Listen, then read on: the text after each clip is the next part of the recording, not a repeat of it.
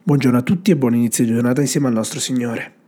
Oggi, giovedì 20 gennaio, vorrei condividere con voi una riflessione di cui il titolo è Il martire. Il testo di oggi lo troviamo in Atti, capitolo 20, versetto 25. Ecco, ora so che voi tutti, fra i quali sono andato e venuto predicando il regno di Dio, non vedrete più la mia faccia. Il capitolo 50 degli Atti degli Apostoli di Ellen White racconta la fine della vita di Paolo. Non c'è traccia delle sue ultime scene, ma c'è traccia della sua ultima testimonianza. Come una tromba risonante la sua voce ha suonato attraverso i secoli, infiammando con il suo stesso coraggio migliaia di testimoni di Cristo e risvegliando in migliaia di cuori addolorati l'eco della sua gioia trionfante. Perché io sono ormai pronto per essere offerto e il tempo della mia partenza è vicino. Ho combattuto la buona battaglia, ho vinto la corsa, ho mantenuto la fede.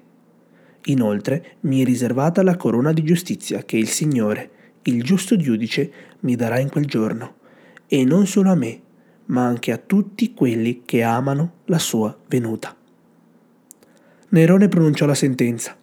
Paolo doveva essere decapitato fu condotto al luogo dell'esecuzione con pochi testimoni presenti, perché si voleva evitare che la testimonianza della sua morte conquistasse più credenti della sua predicazione. Il sangue dei cristiani era come un seme che produceva altri cristiani.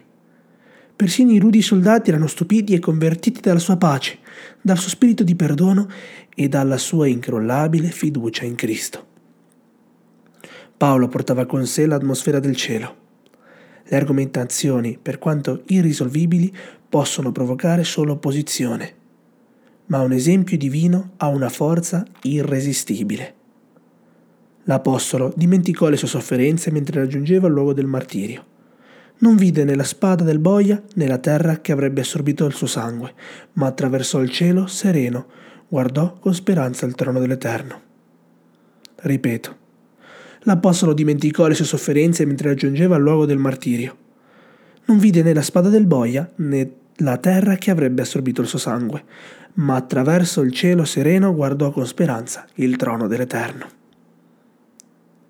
Quest'uomo di fede ha visto Cristo. I patriarchi e i santi che di epoca in epoca hanno testimoniato con la loro fede che Dio è fedele dalla ruota del tormento, dal rogo, dalle prigioni, dalle caverne della terra, sentì il grido trionfale dei martiri.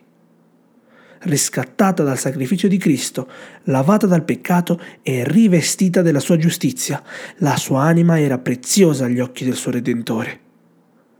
Si è aggrappato alla promessa della resurrezione nell'ultimo giorno. I suoi pensieri e le sue speranze erano concentrati sulla sicura venuta del suo Signore. Nerone concluse la sua esistenza con queste parole. Che artista il mondo perderà? Mentre le ultime parole di Paolo furono Ho combattuto la buona battaglia, ho finito la corsa, ho conservato la fede. Ma mi è riservata la corona di giustizia, che il Signore, il giusto giudice, mi darà in quel giorno, e non solo a me, ma anche a tutti quelli che amano la sua venuta. La corona d'oro non sarà solo per lui, ce ne sarà anche una per voi, per tutti noi. Amen.